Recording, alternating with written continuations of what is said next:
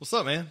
What's up, DJ? How you doing, man? I'm happy, man. I'm glad glad to have you here. So it's been uh we were here a couple probably a couple months ago. You and Amber were on, but I knew that we needed to do one of these by ourselves because we just didn't have the time to get into, you know. Yeah, it was back in August, aka 23. Yeah, yeah. So uh yeah, man. So look, last time we talked a little bit about how you got into this deal, but I just want to shoot the shit, man, and catch up on everything. And uh I know we got a fight coming up this the end of this week, but um just, you know, kind of let everyone know who you are, you know, in retrospect. Well, for those that, that maybe tuning in that already know who I am, you know, it, it seemed to be a big shock to everybody when I made the announcement that, hey, I was part of the ownership here at AKA and I was going exclusive with AKA moving forward. And I think some people got off on the wrong foot thinking that was, oh, I'm walking away from everybody else. It wasn't that. I've enjoyed my time at every promotion I've ever worked for. Love and respect every promoter that's given me the opportunity to showcase my skill set inside their cage. Okay? But what it came down to, man, this is something I've had a dream of doing since I was a kid. And with so many promotions out there, they run great shows, but it's kind of the weekend warrior mentality. Say, I have a regular job Yeah. in my family, and I do this for a few extra dollars and to give the fighters that I know an opportunity to fight. And they do it for all the right reasons, but it's maybe three shows a year, four shows a year.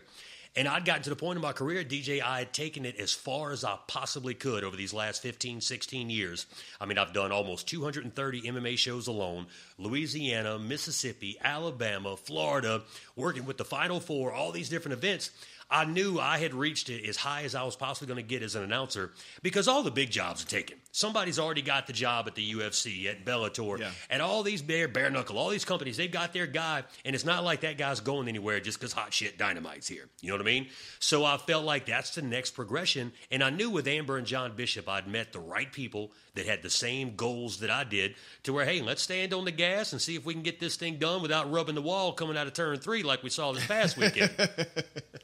Yeah, man. No, it's it's nice to see that. Uh, it's nice to see it grow. It's nice nice to see you being involved now exclusively, right? Because, like you said, it's something to where you're having to run around and catch every single fight in the area just to you know make a payday one, but also to try to build your brand, which is interesting too because you have your own brand. Most announcers, you know, in commentary or anything, don't really have that. They they kind of ride on the promotion for the branding, whereas you have your own brand. So no matter where you go, people know who you are. Well, that that's something else. Look, you've been around me, and people that have been around me and know me personally. I'm not that guy, man. Look, I love making people happy. Right. I don't take myself very serious. That's why you get all the goofy antics and the Yeah. wild, obnoxious stuff out of me. But at the same time, at some point in time, you got to toot your own horn a little bit, and nobody's going to hear you. Nobody's going to know who you are.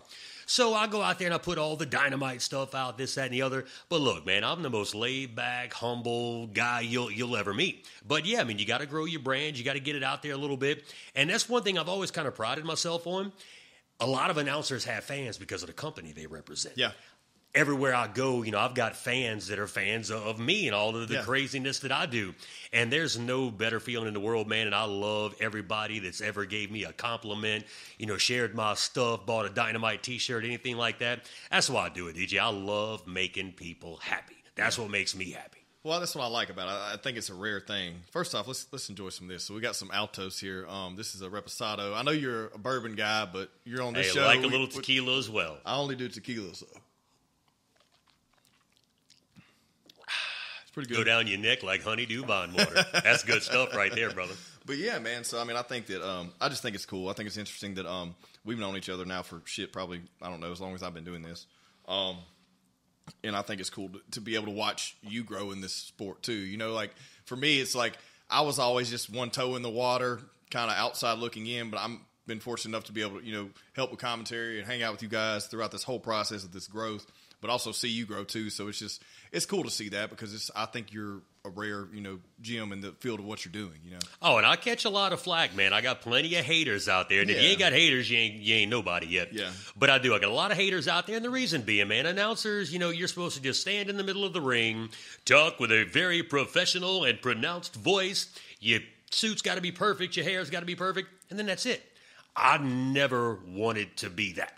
I wanted to be everything the anti buffer that I could possibly be. I wanted to be everything that was against what Buffer did both buffers. So, and I knew I was going to catch a lot of flack behind that, but that's why I started. Okay, everybody calls me Dynamite, so I took on the TNT ACDC song Been Yeah. using that for about 15 years. So the hell announcer comes out the music, right? I do. Come out the music, pyro, smoke, the whole Yeah. nine yards.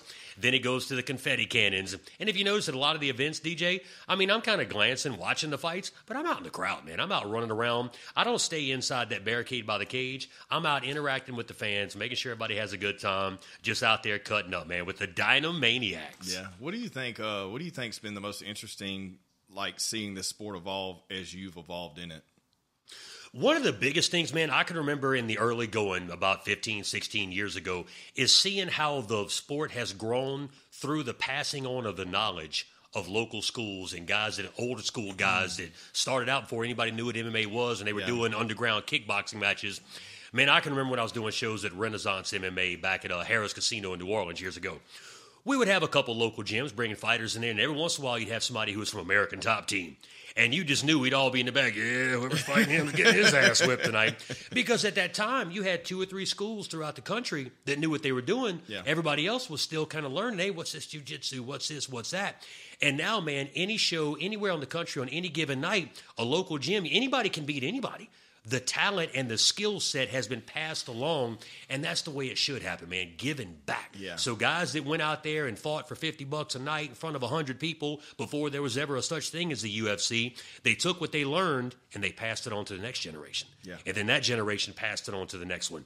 And that's what's been the coolest thing for me as far as the sport of mixed martial arts. Yeah, I think it's I think it's super important that that's talked about because yeah, I mean for the longest time it was no one was able to grow in the rankings from a local level or regional level to you know it was like you had to be that best person in the crowd, right? Whereas now you don't know who you're like what their pedigree is until you step in that ring because the knowledge is there now, right? Yep. It's at scale we can access these specific moves and these specific, you know, submissions and these specific escapes and these specific takedown defenses. And now I've been watching um I can't remember who it is posting these um these head movements and, and foot movement um, exercises and, and showing like some anticlimactic um, workarounds basically. I've been it's just funny how like there's so many fight professors out there now who are analyzing tape like it would be from like football or something and looking at things saying okay this person's stepping at this angle.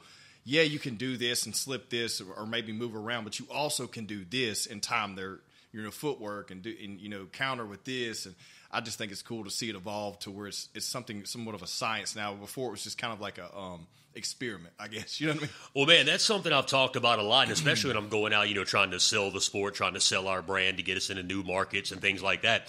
Is look at what this sport has accomplished in such a short period of time. Yeah. Football, basketball, baseball, 100, 150 years. You know, these sports have been around for a long time, but this huge boom in popularity and the revenue they're generating just in the last 15 to 20 years.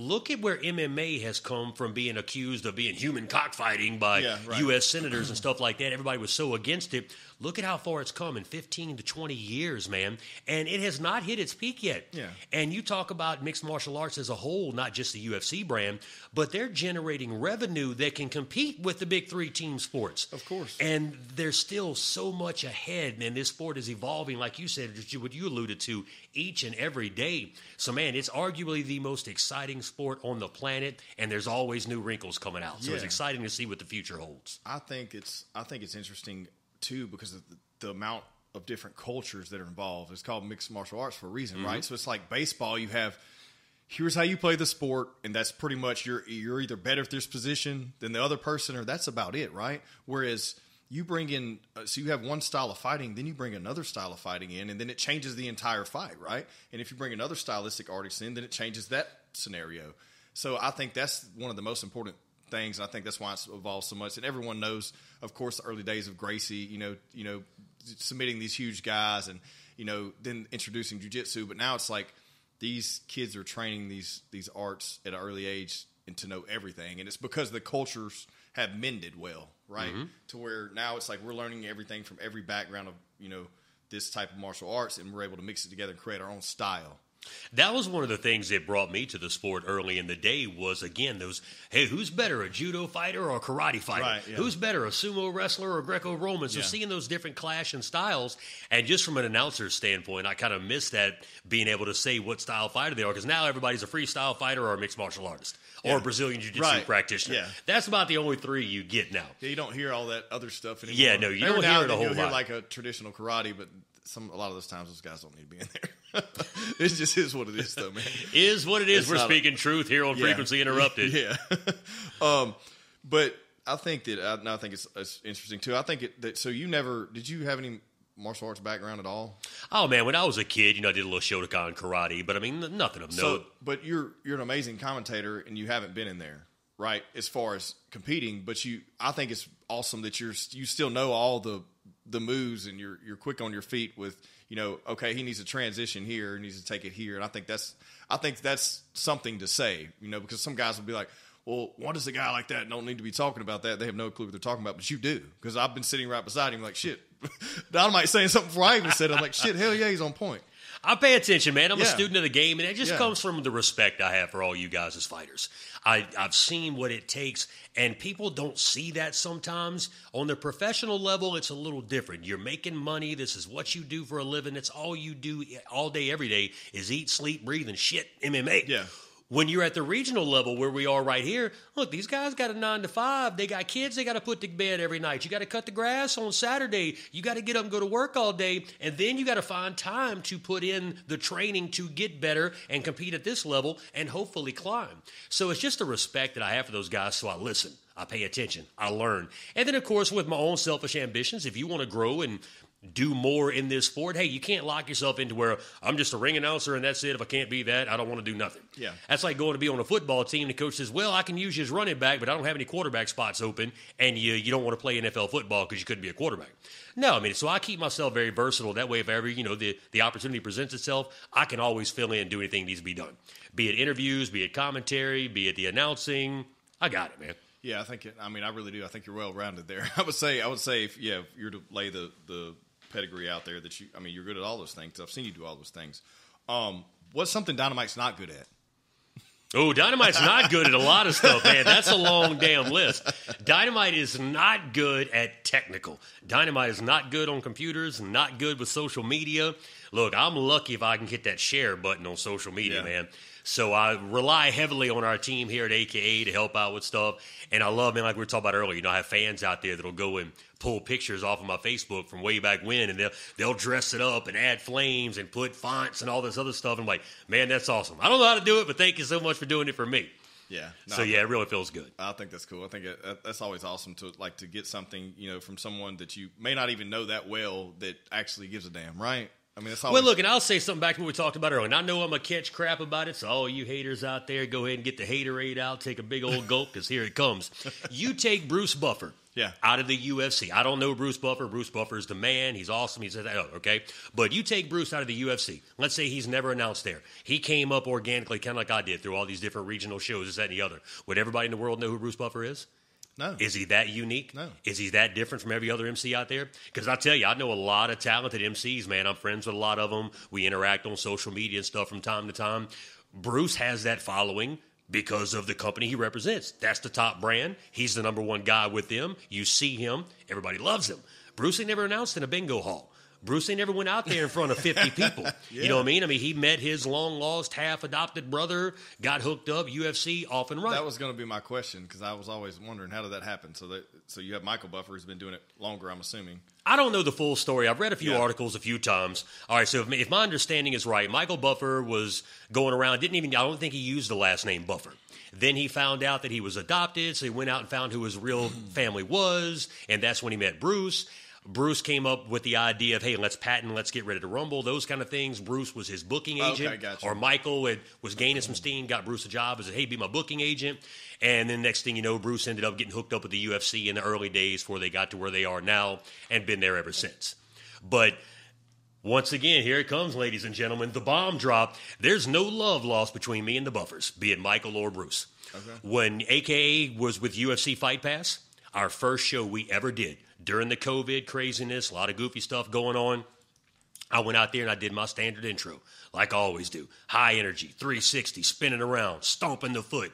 Well, the guy who runs, whoever that might be, the UFC Fight Pass Twitter page, decided he was going to try to bury me and make an ass out of old dynamite. So he took my opening and he put it on the official UFC Fight Pass Twitter page. And the heading up top, I didn't know all this when I first saw it, said a new challenger for Triple C's Cringe Crown. Uh-oh. And then they ran my whole intro. Well, lo and behold, to whoever who that little shit is that runs their UFC Fight Pass page, it got almost 90,000 views in less than 24 hours. Now the reviews and the comments were, were mixed. I got a lot of support from a lot of UFC fighters and some fans out there. And I got one of the most recurring comments that popped up. This is what you get when you order Bruce Buffer off of Wish. That was my favorite one. That one popped up a lot. I enjoyed that one. But um, so it got almost 90,000 views in less than 24 hours. I mean, this, this thing went big time. Well, a lot of people in the UFC were sharing it around. It gets back, somebody shared it to Bruce Buffer. They tagged Bruce Buffer. Next thing I know, I get served legal papers from a law office representing Ready to Rumble LLC from California. And yeah, they were uh, threatening me with a whole shitload of money, wanting damages because I had, I said the words, Are you ready? Oh. Now, how many MCs have you heard ask the crowd, Are you ready? What the fuck else are you going to ask them? Okay, I said the words, Are you ready? Well, everybody knows Michael Buffer owns Let's Get Ready to Rumble, right? right? So you don't say that. I've never said it, never would say that. But what I would do, I would say, and now, ladies and gentlemen, the officials are ready. The fighters are ready. I ask you now, Shreveport, Louisiana, and I do my big 360, and I'd lay back and scream, Are you ready? The crowd goes nuts. Well, Michael Buffer's got a patent on the words, Are you ready? No shit. You can't say that either. And I can show you video after video after video, DJ, of other MCs saying, Are you ready? Right. Even in the style of Buffer, saying it on UFC Fight Pass, saying it on other broadcast networks, this, that, and the other. Nobody bothers them. They saw me as a threat because I got almost 90,000 yeah, views in a yeah. day, and all these big wigs in the industry were sharing my stuff around. Like it or hate it, I was getting traction. So, like I say, you stick your head up above the crowd a little bit, and somebody's going to try to knock it off. Yeah. And that's where like I say I don't know either one of them, never met either one of them, and I might better watch my words because the stories are true. Bruce Buffer probably whipped my ass. but yeah, no, after doing something like that, I just yeah, I've got just not a lot of love there. And the reason being, everything I did when I started out to do this, I knew I wanted to be non-traditional. I wanted to be different. I wanted to be everything counter to Buffer. You know, if Buffer's white, I was going to be black. If he was yeah. going to be blue, I wanted to be green. Right. I didn't want to be nothing like him or them because I didn't want to be that cookie cutter mold trying to imitate somebody that I grew up watching. I wanted to be a trendsetter. I don't want to be the next Buffer. I want to be the first damn dynamite. Right. So I want the next generation coming up saying, hey, I want to get down like that guy. I want to inspire somebody else. So the fact that, you know, that that happened to me really, you know, just just got under my skin a little bit. But hey, you, you got to learn to deal with it when you when you're doing something different, when you're doing something counterculture. You're always going to have a little pushback. I didn't know that happened. I knew, I knew some of that stuff happened, but I didn't know it went to that extent. So yes, it so happened. What, what do you say now? What can you say now if you can't say that? Well, now I changed my opening because, like I say, basically all it was, man, it was a mafia style shakedown from right. his legal team just trying to get money out of me because the video went viral and got so much traction. They thought I was making this big money as a ring announcer. And when I explained to the guy who I was, what I did for a living, and this, that, and the other, oh, well, maybe I can talk to Mr. Buffer and get it down to this, or maybe I can get it down to that. I said, man, I ain't paying you nothing. Well, I guess we can just go with a standard cease and desist. So I got a cease and desist, so I've never said it again, never will say it again. But now it's uh, normally it's ladies and gentlemen, the stage is set, the lights are bright. Welcome to AKA where the stars of tomorrow shine tonight. Then I'll thank our sponsors, a few other things. Then I get into it. And now, ladies and gentlemen, tonight, champions will be made, debts will be paid, and hands will be laid right here inside the AKA cage. Yep. So that's kind of my opening now. It's okay. not as energetic or as exciting as it used to be. And then, of course, I go into the it's go time and the foot above the head foot stomp. Yeah, you get your. I don't even think I get my foot that high anymore. I'm not saying old dynamite is 44, man. I'm 44 years old, and I can still, yeah, get it I mean, completely was, up above my head. I was head kicking a couple years ago, but now it's like all these CrossFit movements. I don't. I stretch different these these days. Things go different ways. It's still good mobility, but different mobility. Yeah, I'm finding that my check engine light it isn't on full time, but it's kind of flickering at yeah. me every once in a while. I'm at that age, you know. But I don't think. No, you said it's not quite as good. I disagree, man. I, I don't think. I, no one. I don't think anyone else is paying attention to those words. I think they're paying attention to you. So it don't really matter. You know what I mean? You're in there. That's all that really matters. It doesn't matter matter what you say. It's kind of like if that fighter's in there, it doesn't matter what they do. If they they're they're in there and they enjoy them. You know what I mean? But yeah, it was. Uh, now the coolest thing about that whole situation, man, I didn't have Twitter at the time. All right, uh, another MC up in Canada, a friend of mine, Ryan Christian Ventura, he saw it and he sent it to me. He was like, "Hey, Dynamite, did you see this?" He sent it to me on Facebook. And I seen it, boy, it just instantly I got excited. I got so happy because here I am, my opening of a show on UFC yeah. Fight Pass's Twitter page. course, hell yeah. Well, I didn't look at the heading. I'd never been on Twitter, didn't know how to read it. Then after I got to looking at it, showing some buddies at work, I was like, wait a minute, cringe ground. Then it hit me. They put this up to make fun of me. They put this up to try to bury me. So then, man, it just in that instant, I mean, I sunk. I just, dude, I, I, I got so depressed so fast for a couple days there. I mean, it hurt me bad. Hurt me real bad because you feel like you've achieved something, finally getting to that brand, UFC Fight Pass, and then your first show ever, they put you out there and just step all over you. Right. So that hurt. That hurt bad. Well, then, lo and behold, I started a Twitter account that day after Ryan Ventura sent it to me on Facebook, just so I could see some of the comments, the what you get when you go to Bruce Buffer off a wish, that kind of stuff. so I've been reading all the comments and getting a kick out of it. And uh, lo and behold, man, I started an account that day. That evening, I had a private message. The hell's a private message? I click on there. It was from Jon Anik. Jon Anik, the anchor of the UFC Yes. pay per view team. My name was not attached to that Twitter post in any way, shape, or form. I just started my Twitter account that day, so I didn't have a single post, nothing like that. My name wasn't on there. That man took the time to find out what my name was, who I was, look me up on Twitter, and send me a private message. Said, "Hey, you got talent, man. I'm a fan. Keep it up, dude. You're awesome." And you could, a couple of my coworkers at the time when I still had my regular job, I sat in my office and cried for about 15 minutes. Yeah. Because I'd gotten so hurt by what had happened. And then for somebody on that level, I love Jon Anik. Yeah, he's awesome. He's awesome. So for somebody on that level to take the time to find out who I was, what my name was, and send me that private message was all I needed, man. That was awesome. Yeah. That was so awesome. And if I ever get to meet the man, dude, I just, I don't know, I, I don't think I can put into words how much that meant to me, him taking the time to send me that quick little message. Yeah, man. I think it's I think it's important that I mean, there's always going to be those people out there that, of course, if someone sees anything in you that's somewhat similar to their hype, then of course they're going to want to shoot you down. I mean, that's that, we see that everywhere, right? I mean, is what it is, man. Yeah. And see, I'm not that guy, dude. Like me coming up, it was very hard for me. This is it. Not the hugest media market down here in the Gulf South. you yeah, know, if you're in. New York, California, Yeah. those kind of places, there's some doors that can be opened a little easier for you. So for me coming up, it was uh, it was very very tough down here, and I had to bite, kick, scratch, crawl, everything I got. So when I knew that I was going to move over to AKA, you know? I said, hey, I'm gonna try to help somebody out and I'm gonna try to make it a little easier for somebody else. So I met this young man, kid Bryce Boudreaux, and he's now the announcer for Gulf Coast MMA, one of my former companies, by UFC, Joanne Kona's company down there. Bryce was a great young kid. He'd done a lot of pro wrestling. Well, man, he was fantastic. Did some national TV stuff. But I mean, in the world of pro wrestling, sometimes those guys might make twenty bucks a night. Yeah. as an announcer. And so I brought him in to help me out because when I was with Gulf Coast MMA, I was doing the ring announcing and I was doing three, four hour pay per views commentary by myself. No partner, no play by play. It was just all me. Yeah. So it wasn't fair to the fans because you got that pause of me setting the headset down, picking up the microphone, going in the ring, and then transitioning my way back out. And plus, at the end of the night, it was killing me, man. I mean, you're just talking nonstop, ring announcing and commentating by yourself for shit four hours. Yeah. So I brought in the kid Bryce Boozer. I was like, man, come in and be my commentary partner. Well, he'd never really done MMA, so we did a show or two. Man, we had chemistry. We just got along real good. And I saw after the first show to the second show, I was like, man, just his improvement was incredible. So we started talking about ring announcing a little bit. Well, when I knew I wanted to take this step to AKA, I kind of mentioned him. I was like, look, man, I'm finna, uh, finna change your life, buddy. Finna open some doors for you.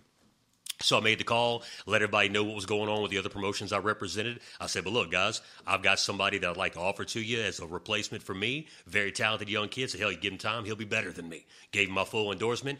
Bryce is with him, done a couple shows with both of them now. And I mean, you could just see it every show. He's getting that much better, that much better, that much better.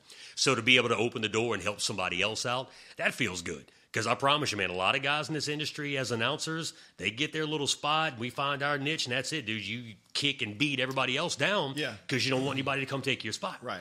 I've always been comfortable enough in my abilities to where, hey, if somebody can just walk in and a promoter's willing to toss me away that fast, obviously I was never your guy anyway. Right. What do you think if you had to pick anything? What would you double down on? Would it be the announcing? Would it be the interviews? Like if you had to say this is, if someone would say, okay, this is all you can do for us, what would it be? And you had the choice.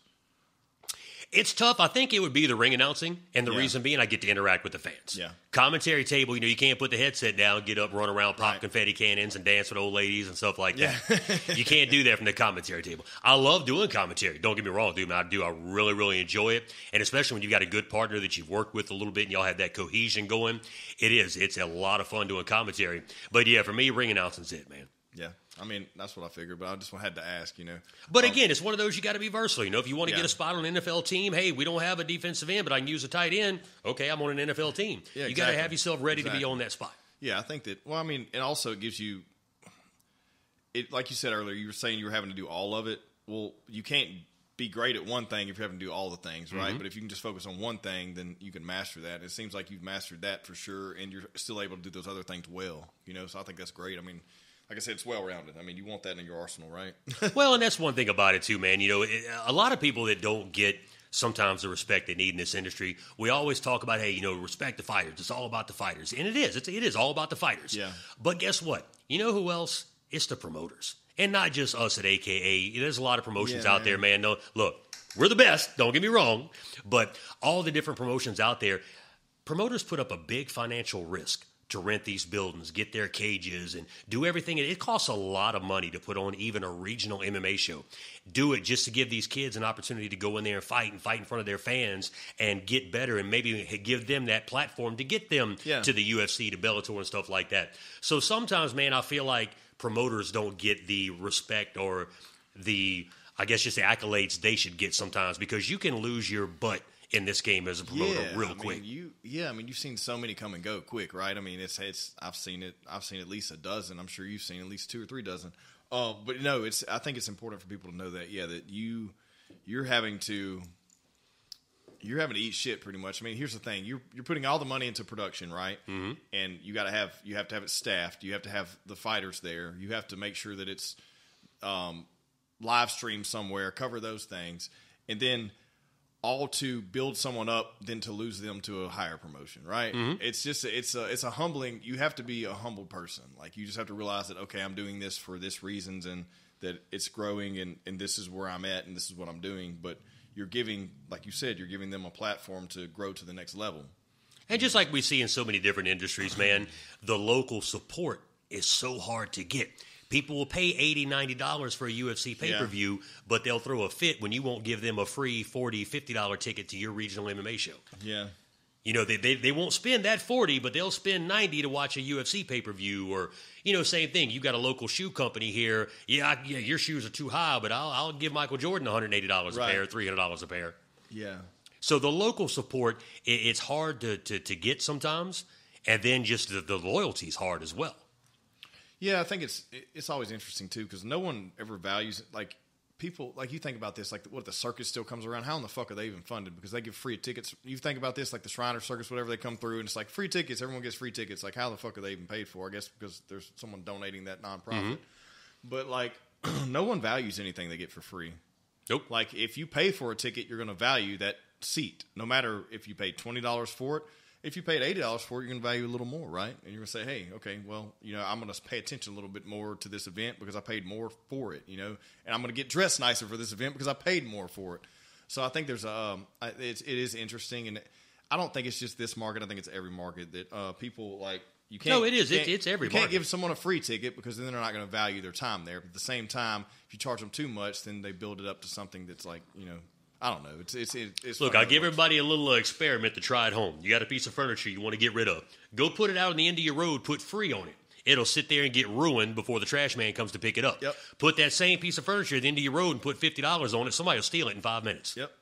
They'll jump out and grab that bad boy because they think they're getting something of value Exactly. for free. Exactly. That little experiment holds true. and that's why that's why it's important. I mean, you have to you have to cover your costs, your expenses, and you're putting on a, a high value show. Like I've I've watched this I've watched this promotion evolve, but I've watched a lot of promotions Mm-hmm. start out too big and sink very quickly.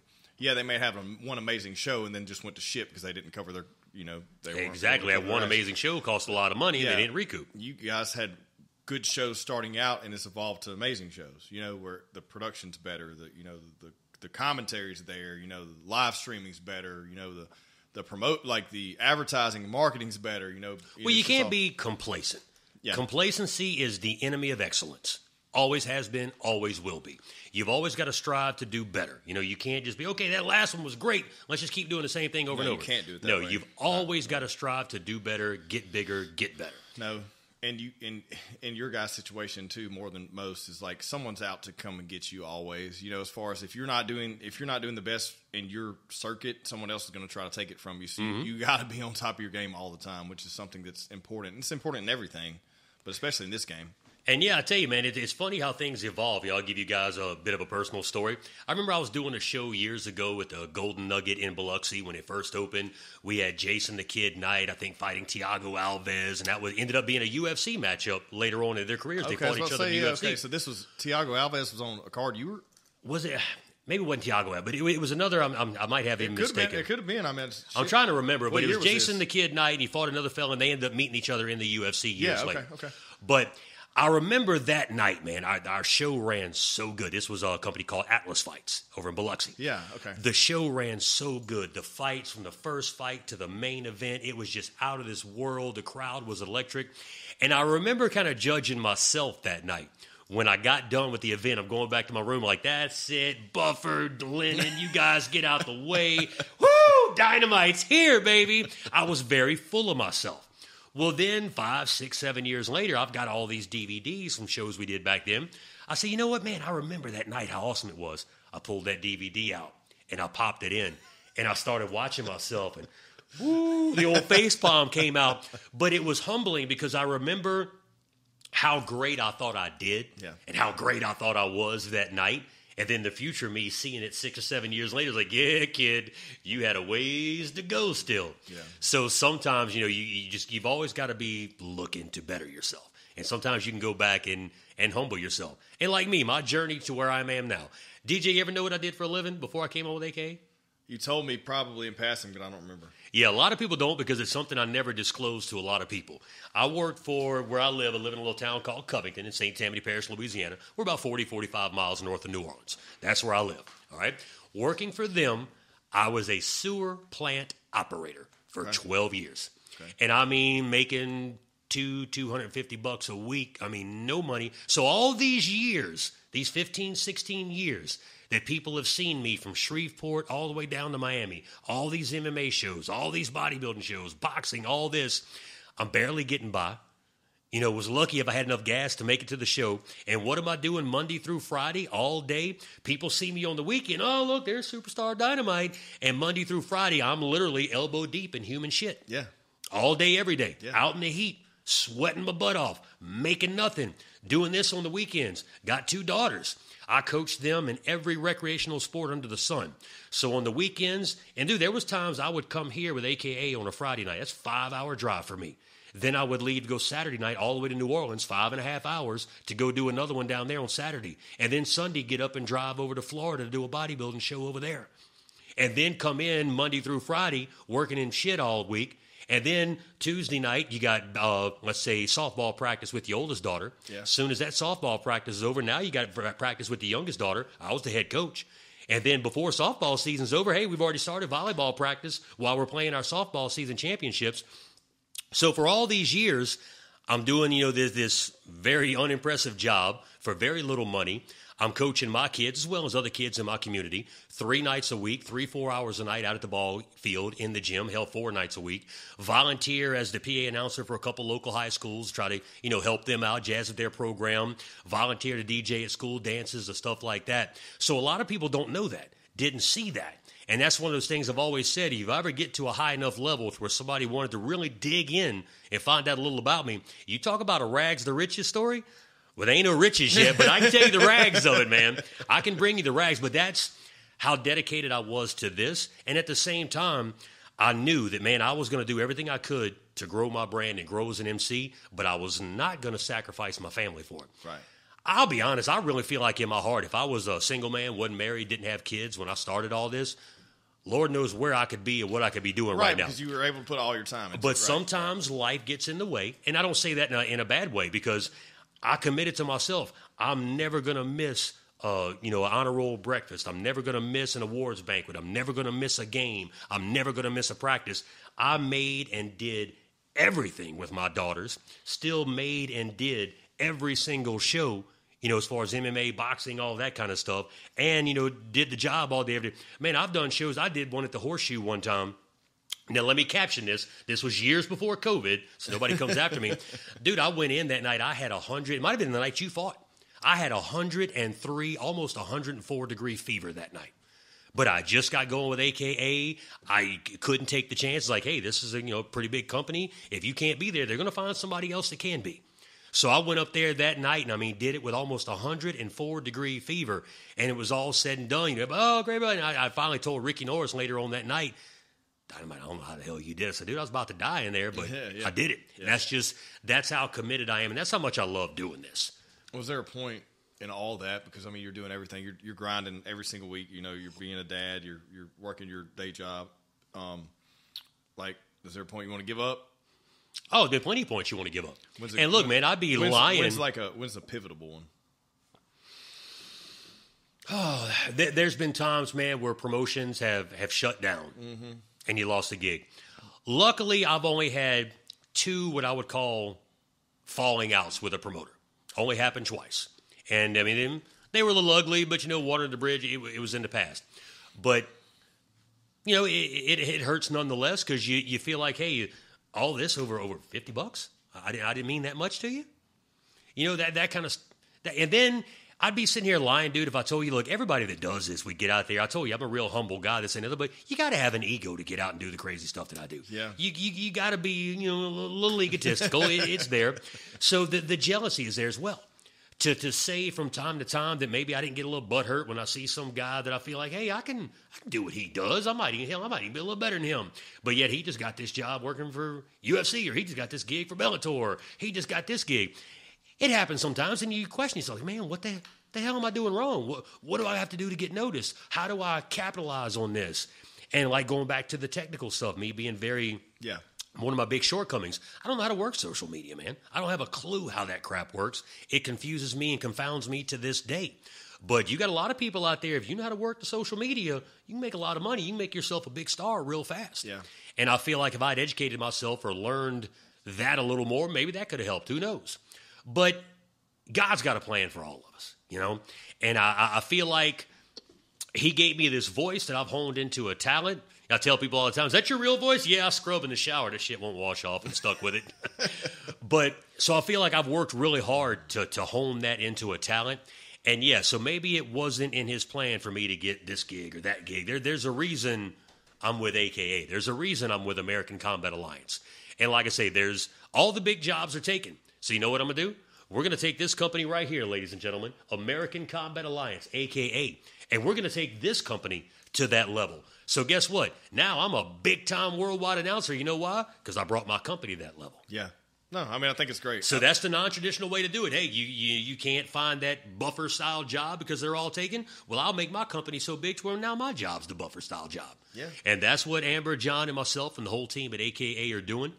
And man, it's uh it's been a hard road. It's been a tough road, but we got our nose to the grindstone, and it's all because of people like you, like Josh over here. You know, all the fans, everybody that's been willing to support us and help us out. And same thing with me, man. There's no way I can ever put into words, and there's no way, as, as much as I've got diarrhea of the mouth, there's no way I could ever tell all you fans, all you fighters, everybody out there that's ever had a kind word, everybody's been nice to me, that supported me for all these years. You'll never understand how much it means to me, and there's never any way I could say the right words to thank you for it. Yeah.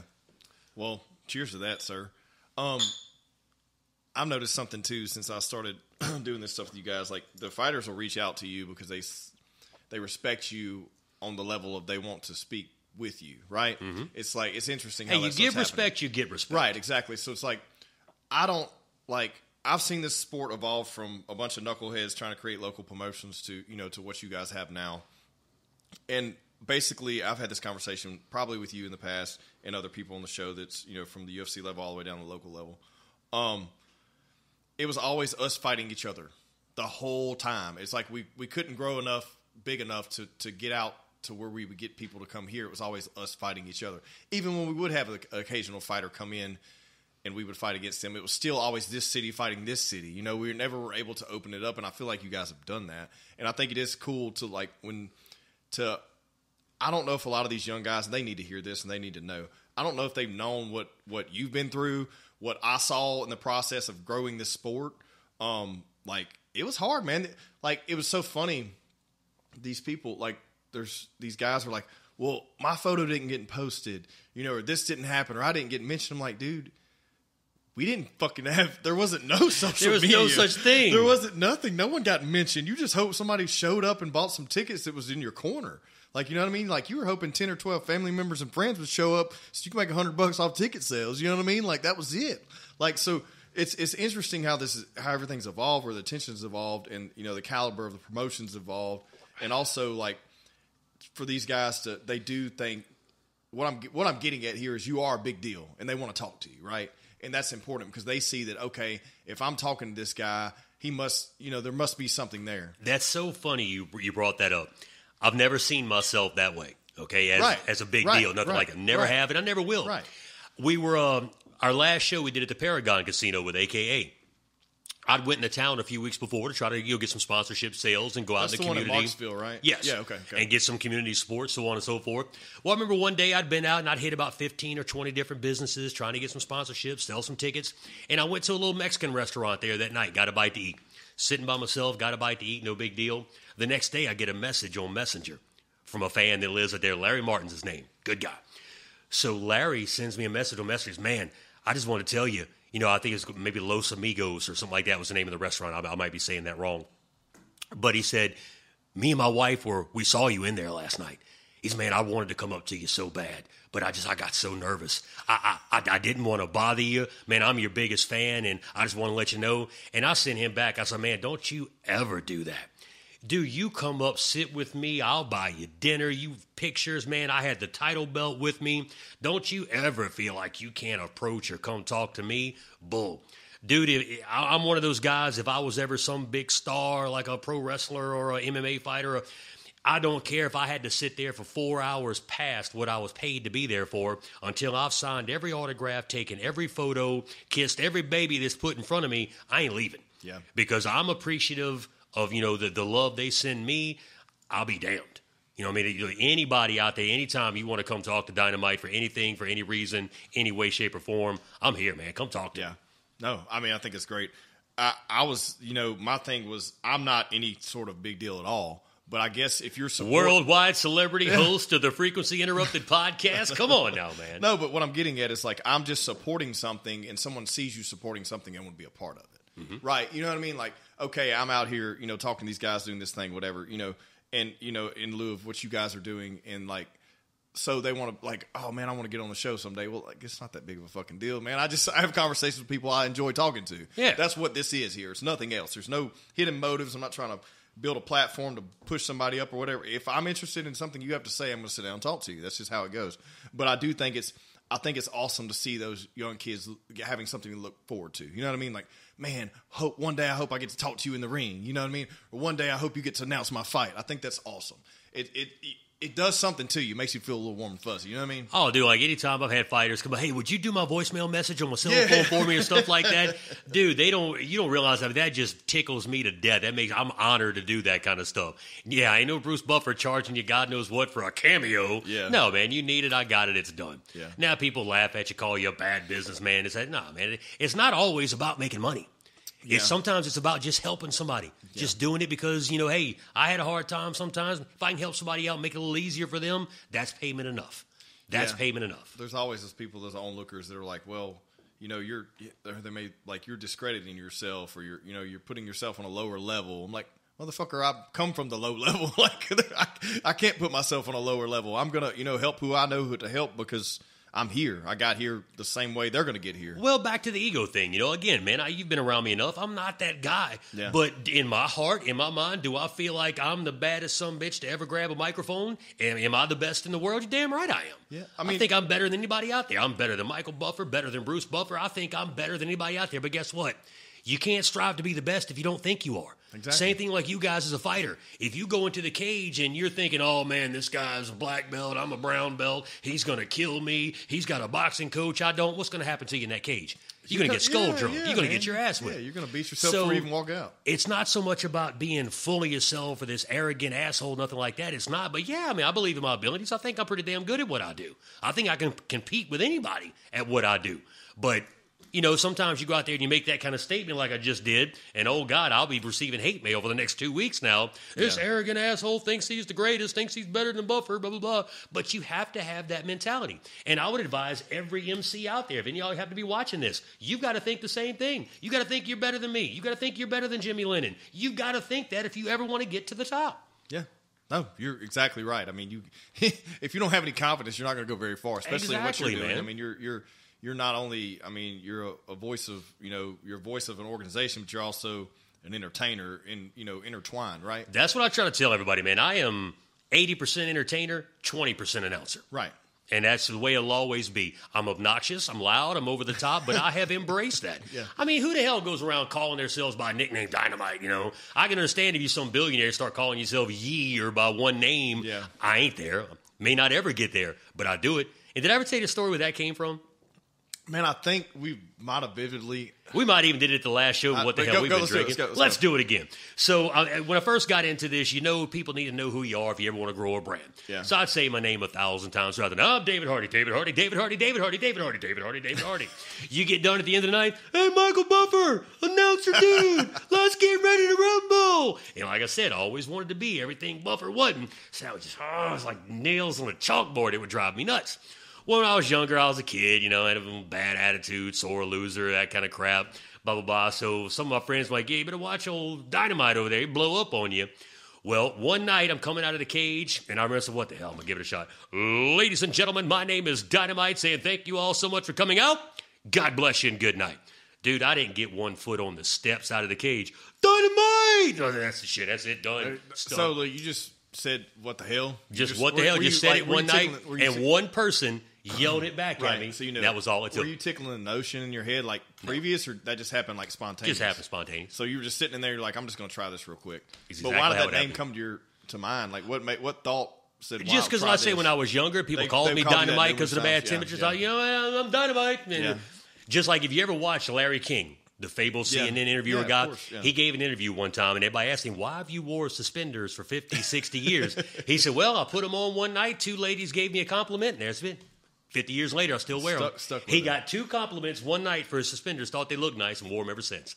Same thing. I got one compliment that night when I called myself Dynamite, and I was like, well, what the hell? There you go. That is funny because I never. I, I mean, I, of course I know who Larry King is, but I never even knew that story. And I think that is funny. Yeah, he always has fucking suspenders on. Yeah, you can go back and watch. I mean, he talks about it in a lot of different interviews. Yeah. Like, yeah, some I didn't know that. he's like some young female gave me a compliment 40 years ago. Said I like your suspenders. Said here I am, still wearing them. Yeah. Just off of that one compliment. Damn. Same thing, man. Yeah, nothing I nothing I do is is plan. You know the. Hell, the, the first time when I, I went for about two or three years there where I was doing a little dance number in the cage during intermission at all my different shows. That was because we did a show at the Horseshoe one time. A fighter got hurt. Doctor had to go in the back to tend to the fighter. Well, the show can't go on unless you have your physician cage side Right, yeah. per the rules here in the Louisiana State Boxing and Wrestling Commission. So what do you do? The crowd's there. You got to keep them entertained. Say, hey, you know what I did? The DJ hit a song I liked. Started shaking that moneymaker a little bit. What was so funny, I danced a little bit that night at AKA. Well, the next night, I'm doing a show down in New Orleans, five hours away, and people, hey, Dynamite, you dancing tonight? I heard about two or three people say it. I was like, well, guess I am now. And for, yeah, for about two years, man, now I work that into every doggone show. Now, we've gotten away from that, of course. You know, it ran its course. But for a little mm-hmm. while there, man, that was why. Just somebody there, they liked it. I want to make you happy, so I did it. Yeah. No, I think that's that's awesome. Yeah, I've seen I've seen those numbers. You got some good moves, man. So that's where it came from, man. That's that's all. Well, I, I, I got to give you credit for this too. A lot of people don't know this. I need to tell you this, or I need to kind of give you credit for this. Um, so you also have been doing interviews with these fighters, previous, like not not a um media interview, but more of getting to know them. That way, when you sit down at the um commentary, that you have some ki- sort of knowledge because I've witnessed this first firsthand by being on commentary. We don't know shit about a lot of these guys because they're not from here. We've never seen them fight before. They come in, and all we know is a name in a gym. Well, that doesn't tell us anything. It also doesn't give you any conversation. You have to have some type of back and forth. You're doing commentary. You can't just. What are you going to fill in the gaps with, right? When Mm-hmm. someone's sit laying there in a position for 20 seconds, what are you going to talk about? You got to talk about the fighter and where they come from, and you, a lot of people don't think about that, or inorganically that it happens. So you've been taking the time to do that, you know. So I'm going to tell you thank you for that because you've got us out of a lot of binds doing that shit before. Because I would I would look at Tyler I was like, dude, I don't know, and was, I was like, I think no, we haven't seen this guy fight. I don't know.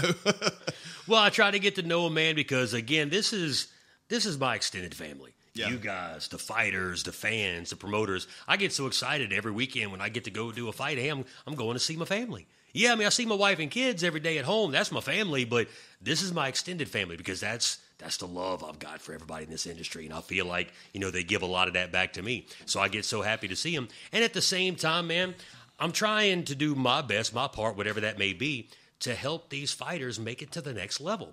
And how many people do you know go to an MMA event, especially the regional level? Ah, we going to the fights this weekend. What company? lot. I, I don't know. They just got some A fights lot. going on. lot. Well, who's fighting? Hell, I, I don't know. We just going to watch the fights.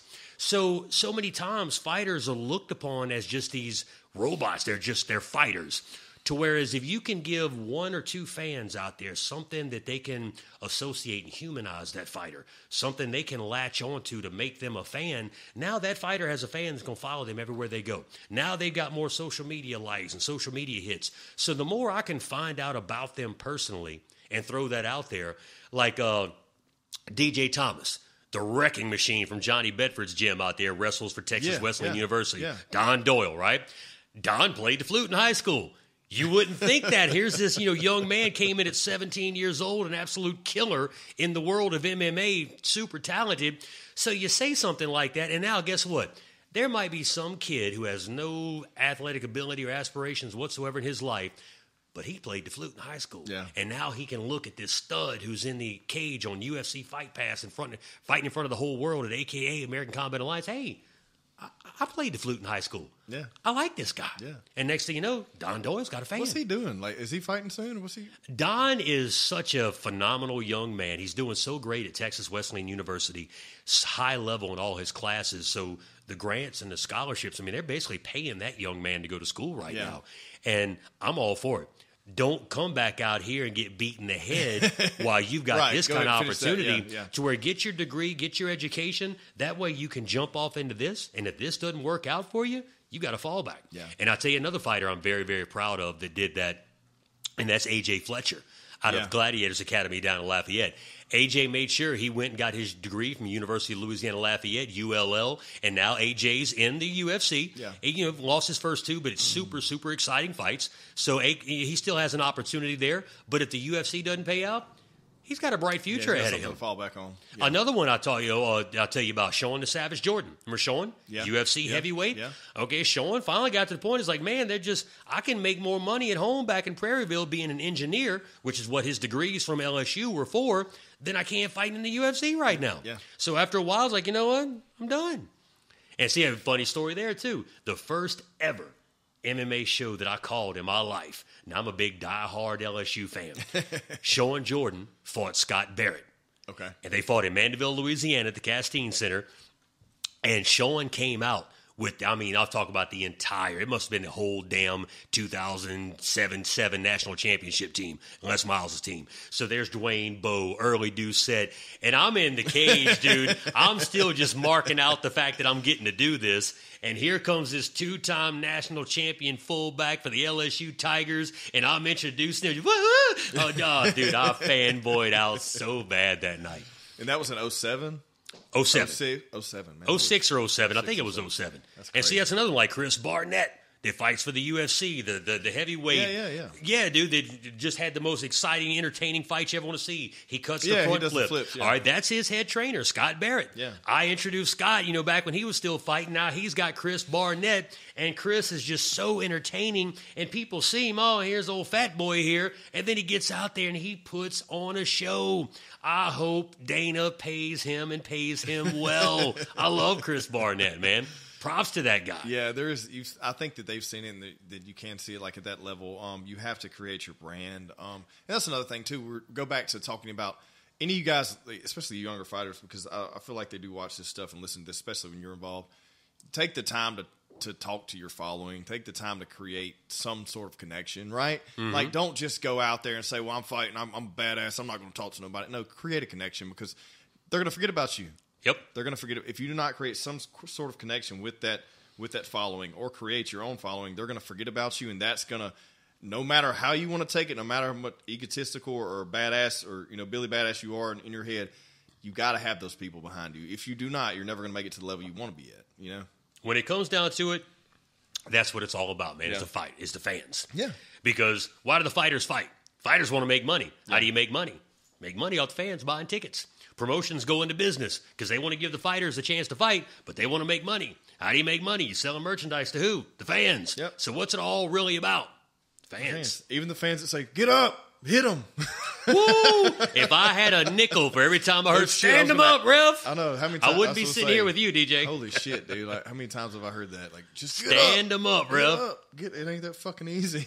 No, I remember having like a I remember having like a fucking collegiate wrestler on me in half guard, and somebody said I can hear in the crowd, "Get up!" I'm like, uh, "You come fucking help me get up because I can't." And look, dudes, you get up underneath a D1 collegiate wrestler. Oh my God, wrestling is a powerful force in Yeah. MMA. I mean, you look at the UFC champions roster. At any given point in time, you've got probably 60% of them, their base wrestling. Yeah. Wrestling. Yeah. Wrestling.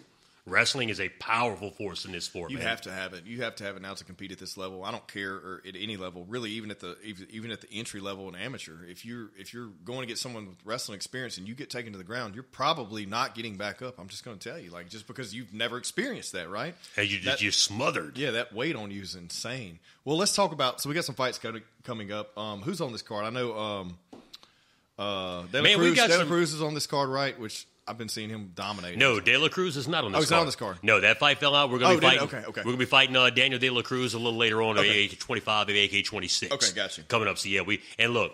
That young man has got a very, very, very bright future. And look, you, again, you talk about that rags to riches story. Yeah. That's the ones you can really attach and get to. The young man's from Cuba.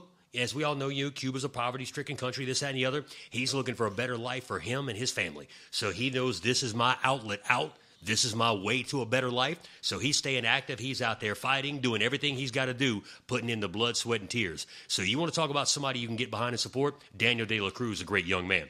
But yeah, we got a lot of good fights. We've got junior MMA at this one. Now that's something Amber and I are What? very, very passionate about because you know the sport like we talked about the sport has grown so much it still has so much growing to do well it's not going to get any bigger and better if you're not planting the seeds of the future now so you need those young kids getting in there and of course, the rule set has changed to where it's not as violent, it's not as much full contact to protect them, but you want to get them in there and get them comfortable in that fighting situation. Yeah. So we've got a young man, Miles Putman. His dad, Put Putman, owns Putman Rest- Yeah, yeah, Restoration Put. around here. Put, yeah. All right, his son's going to be fighting during the intermission, so we got a junior MMA match there. Then in our co-main event, we've got the amateur bantamweight championship on the line. The undefeated Joel Sanchez will be taking on the newly crowned, aka amateur bantamweight champion, and that's going to be little Mowgli John Garza. What many people would consider an upset when he defeated Daniel Rosaroso Yeah. in Lake Charles, Louisiana. Because you and I know at 135 pounds, Rosaroso is a physical specimen. Yeah, yeah. Young man was a beast, and that fight was so entertaining. That was one of the best main events we've had in a long time because they really did. They left it all in the cage. So Garza making his first title defense, and then in the big main event, we've got our boy from Jesse Roberts from Alan Gray's team out there, Global Fighting Alliance in the Alexandria region. Jesse still undefeated. And look, you talk about accolades. Jesse made his pro debut inside the Bellator cage and still undefeated now since. That's insane. So imagine making Yeah. your pro debut Yeah. on a high level show mm-hmm. like that. Yeah. Did that Jesse undefeated, and Jesse stepping inside the cage with Carlton Lofton from PBA Hard Hitters over in the Baton Rouge Okay, area. okay. Carlton took a little time off. Carlton, a fantastic young fighter, very tough and tenacious inside the cage. Had a few that didn't go his way, so he decided, hey, you know what? It's time to do a little self reflecting. Go back to the drawing board, reinvent myself physically, mentally, and my fighting style. And Carlton has done just that. And ladies and gentlemen, I tell you, Don't let records or anything like that get caught up in your mind. This might be the biggest test to date for Jesse Roberts. Our main event's going to be absolutely fantastic here at AKA 24. And what we're most excited about, you know, we sold it out last time. Yeah. In August, it was an absolute 100% sellout here at Sam's Town. Now, we had a little issues with some the sound system and a few other things. So for this event, man, we're bringing in an entire production team. We're to have everything that you would see at a UFC event as far as lighting, sound, the whole nine yards. It's to all be at Sam's Town this time. So just like us, we're always stepping up, always improving, always doing better at AKA. Ladies and gentlemen, you want to get those tickets now, DJ AKAfights.com. Get them while they're here, get them while they're hot, get them before they're gone, because Friday night, it's going to be all assholes and elbows, hooking and jabbing, scooping and slamming, hanging and banging at AKA 24, Sam's Town Casino, right here in Shreveport, Louisiana. Yeah.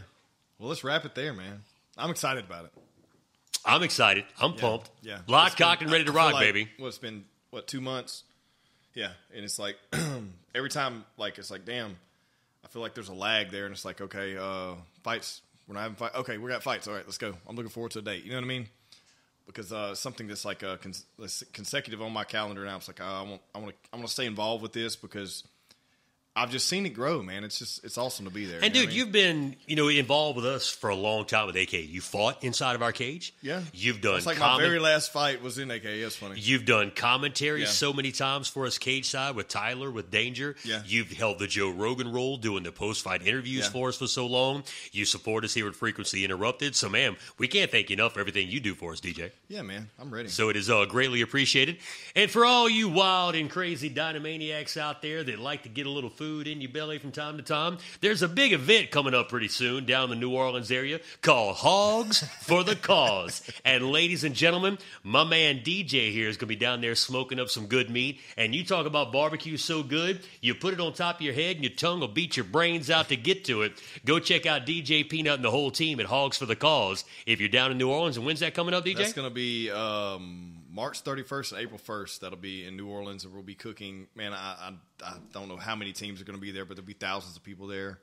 Um, we're going to have at least a team of five or six, but yeah, it's going to be fun. It's going to be awesome. Awesome food, awesome drink, and it's all for a great cause going to help out childhood cancer, the whole nine yards. So make sure if you're in the New Orleans area, support DJ and his team down there. What's the team name? So we haven't got one yet. Well, we got to come up with a team name so we know who to So vote wait, for, we're guys. on- so we're waiting on. Uh, so me and Peanut trying to collaborate on that. Uh, Peanut, about if you guys are listening, watching, don't know who that is. He's the owner of uh, one of the co-owners of Bojack's Craft House here, and we're actually above that facility now. But um, yeah, we're trying to come up with what we're gonna do and a plan and all that. But we'll release all that shit soon, within the next month. You know, so Sounds good to me. Well, DJ, as always, man, thank you so much for Yeah, having man. me. I really appreciate it. It's not that often I get to, uh, you know, come out and open up and tell the story like I did here today. So, uh, really do appreciate it, man. yeah, man, good to catch up. And we're going to see everybody Friday night live, large and in charge, Sam's Town Casino. Doors open at 5.30. Cage begins to rattle at 7 for AKA 24.